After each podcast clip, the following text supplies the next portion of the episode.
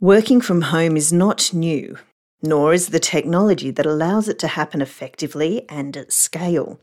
Global organisations have had remote workforces and teams that work across multiple time zones for decades.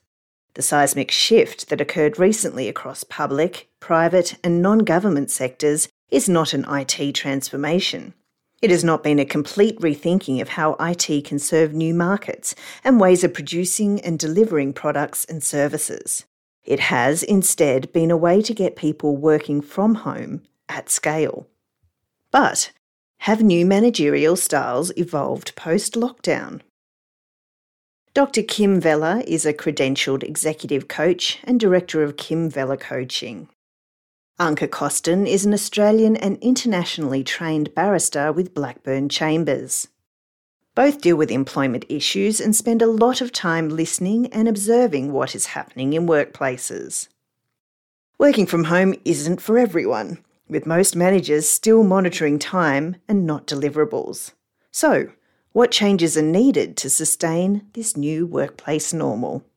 I'm Dr. Kim Vella, and Anka, how do you feel about social distancing in the workplace?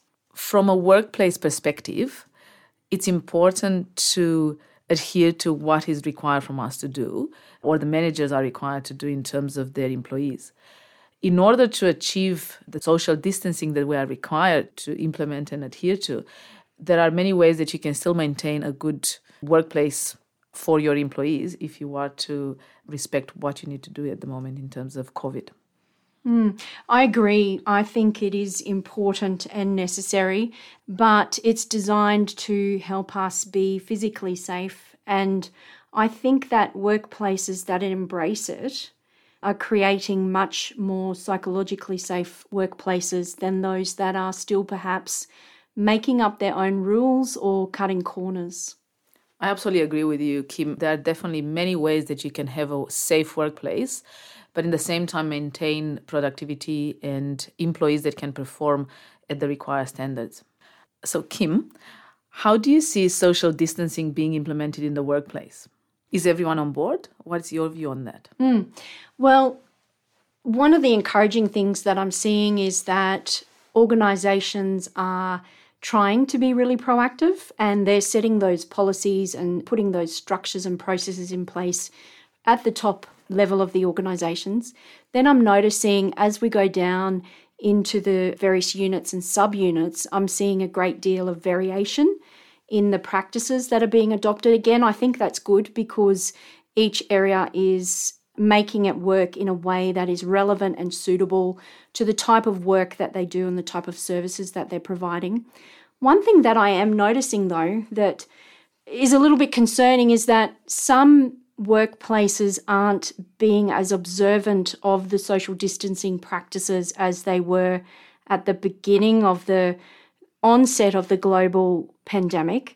And in particular, I see some people thinking and acting as if they have a bubble in the workplace while they're on the floor, so to speak. And of course, they don't really have a bubble because everyone is coming to and from somewhere else. and as we exit and enter all of these different checkpoints from the moment that we step outside our own family doors, we're interacting with so many people that the idea of having a bubble in a workplace is really, I think it's flawed. And so I see people in some workplaces hugging. I see them crowded around morning and afternoon tea stations. And in contrast, I see other workplaces where you almost need a business requirement or to have a business case signed off in order to enter a workspace.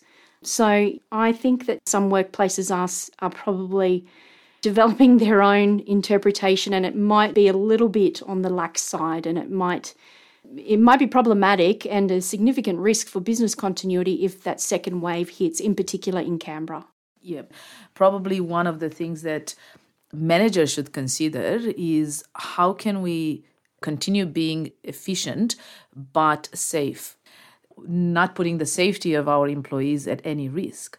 And in order to do that, if they weren't prepared already prior to COVID in working from home and working remotely, I think this is the right opportunity for them to actually consider technology that would assist them in managing employees from here onwards because this is not something that is going to stop after September, for example, when JobKeeper and JobSeeker stops.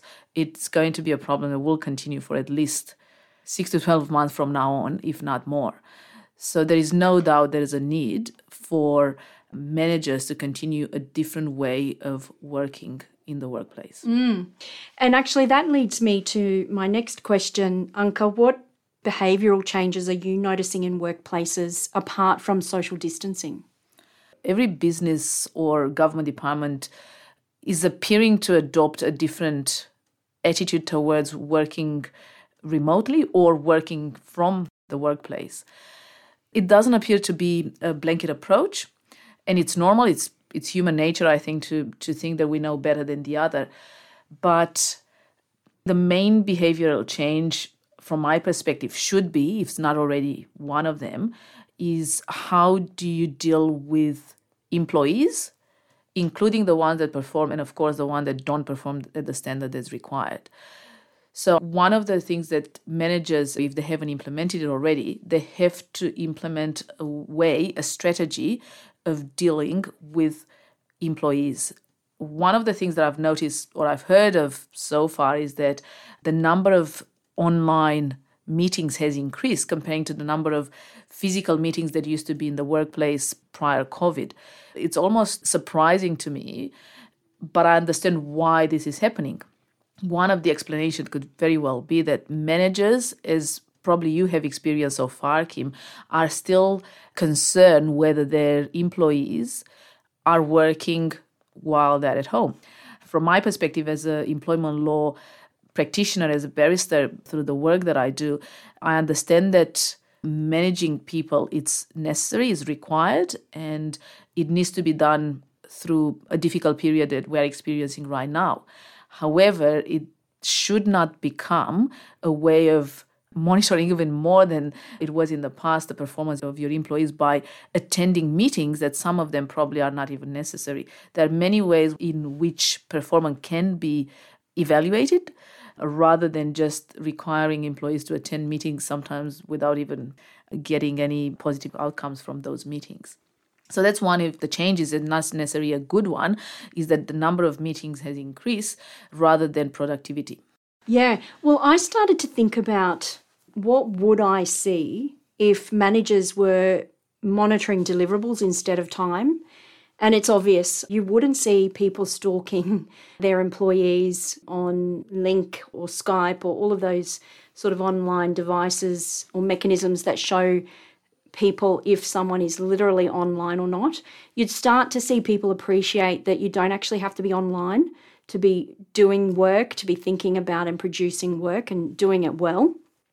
But the real difference, I think, is that we would be starting to see new kinds of planning systems in place, new kinds of agile task allocation management systems being adopted, and even much more effective delegation. And I think that what I've noticed people doing in the response to the pandemic is people are still trying to solve what is essentially a soft skill problem with technical skills.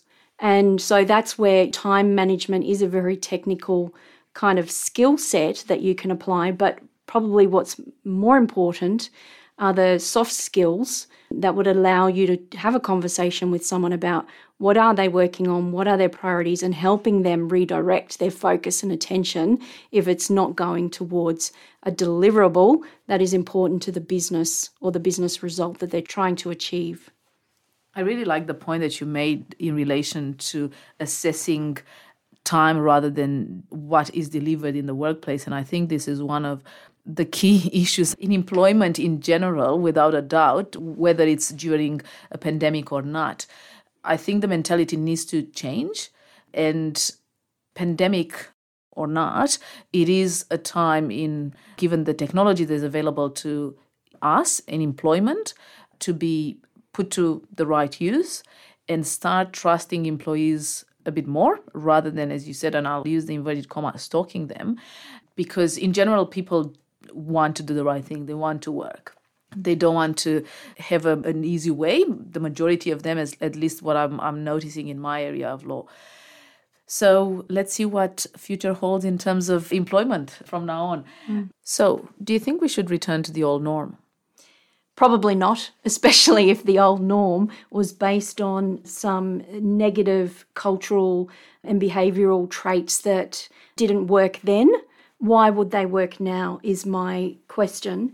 I think that what we should do instead of focusing on returning to the old norm is creating new norms based on the lessons that we can learn from how we adapted to working remotely when we were forced to do so and thinking about moving forward in a way that involves the best of working from home with the best of what we can offer each other while we're in the workplace together. Anka, you and I questioned whether a new managerial style would evolve rapidly post lockdown. Do you think it has? I don't think it has, unfortunately. It doesn't appear so. As you clearly pointed, we both thought it was about to happen. We thought that that was the right time. This was absolutely the right time for a major change in workplace and workplace behaviors.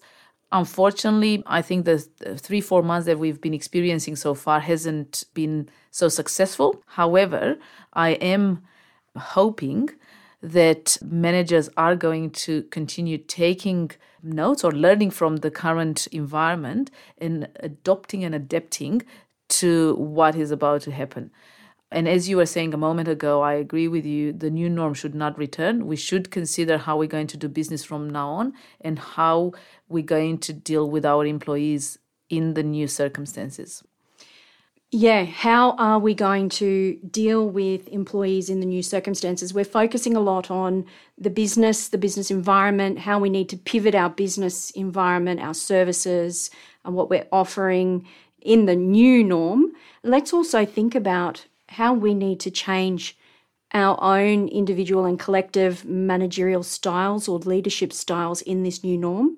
And it's kind of ironic because we've known for decades what are some really fundamental shifts that need to be made at a structural level that just have not occurred yet.